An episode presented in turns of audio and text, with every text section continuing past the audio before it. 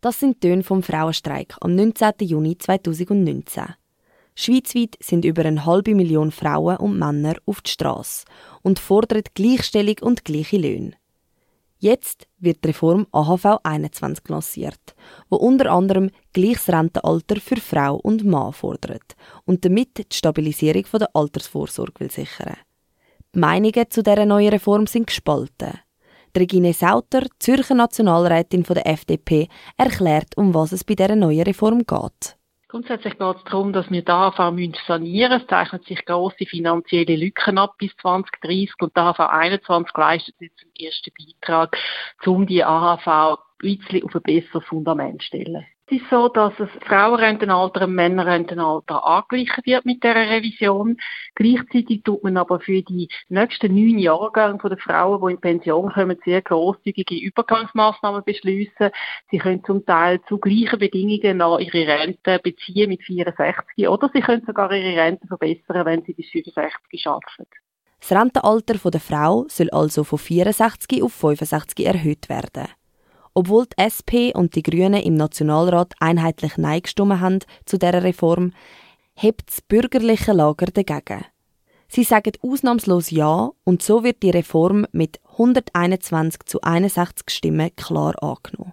Jetzt ergreifen verschiedenste PolitikerInnen und GewerkschafterInnen das Referendum. Wie die Lage für Frauen und ihre Rente im Moment in der Schweiz ist, erklärt Vanja Aleva, Präsidentin der UNIA. Heute ist die Situation so, dass jede zweite Frau, die in Rente geht, weniger als 1770 Franken AHV-Rente pro Monat hat. Also ein Drittel von allen pensionierten Frauen leben allein von der AHV, weil sie keine Rente in der zweiten Säule haben. Und äh, um noch eine andere Zahl zu nennen, jede sechste Frau über 65 lebt heute in der Schweiz in Armut. Vanja Aleva meint, es gäbe schon ein grundlegendes Problem mit der Rente für Frauen und darum sicher kein Grund, die nochmal an die Kasse zu bitten. Es gäbe für die AV andere Finanzierungsmöglichkeiten, wie über Lohnprozent, eine Finanzierung über die Nationalbankgewinn oder wie auch in der Reform AHV 21 eine Erhöhung der Mehrwertsteuer. Außerdem sage die Reform nur eine vorübergehende Lösung. Schon 2027 werde es nach neuesten Berechnungen bei der AHV wieder knapp. Dass es nur eine Übergangslösung ist und vom Bundesrat auch neue Vorschläge bräuchte, findet auch Regine Sauter. Es ist richtig, dass man das sieht, dass es wirklich nur ein erster Schritt ist, die AHV 21 zur Sanierung von der AHV. Selbst mit deren AHV 21 bleiben grosse finanzielle Lücken bis 2030. Darum ist es umso wichtiger, dass die Revision jetzt ganz schnell in Kraft treten kann, damit die Lücken nicht noch grösser werden.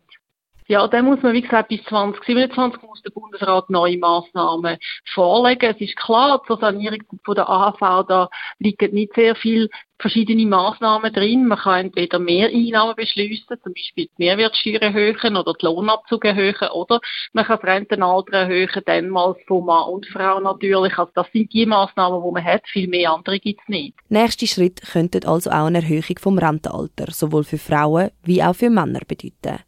Die Reform 21 sei aber nicht der richtige Weg, findet Vanya Aleva. Es könne nicht sein, dass man versuche, die AHV auf dem Rücken der Frauen zu stabilisieren. Das sei gegenüber allen Betroffenen nicht fair. Wir reden hier von Verkäuferinnen, von Pflegerinnen, von Reinigungsfrauen, von Coiffeusen, von Uhrenarbeiterinnen, Frauen aus der Nahrungsmittelindustrie und so weiter. Also wir reden von Menschen, die ein Leben lang geschafft haben, wertvolle Arbeit geleistet haben in ihrem Beruf und meistens auch im Privatleben, im Haushalt, bei der Kindererziehung, in der Pflege von Angehörigen. Und dass die Frauen mit im, im Durchschnitt 1770 Franken in Rente geschickt wird, das ist einfach ungerecht und muss korrigiert werden. Und das macht die AHV-Revision nicht, im Gegenteil. Sollte es am Referendum gelingen, genug Unterschriften zu sammeln, kommt die AHV-Reform 21 im September vors Volk.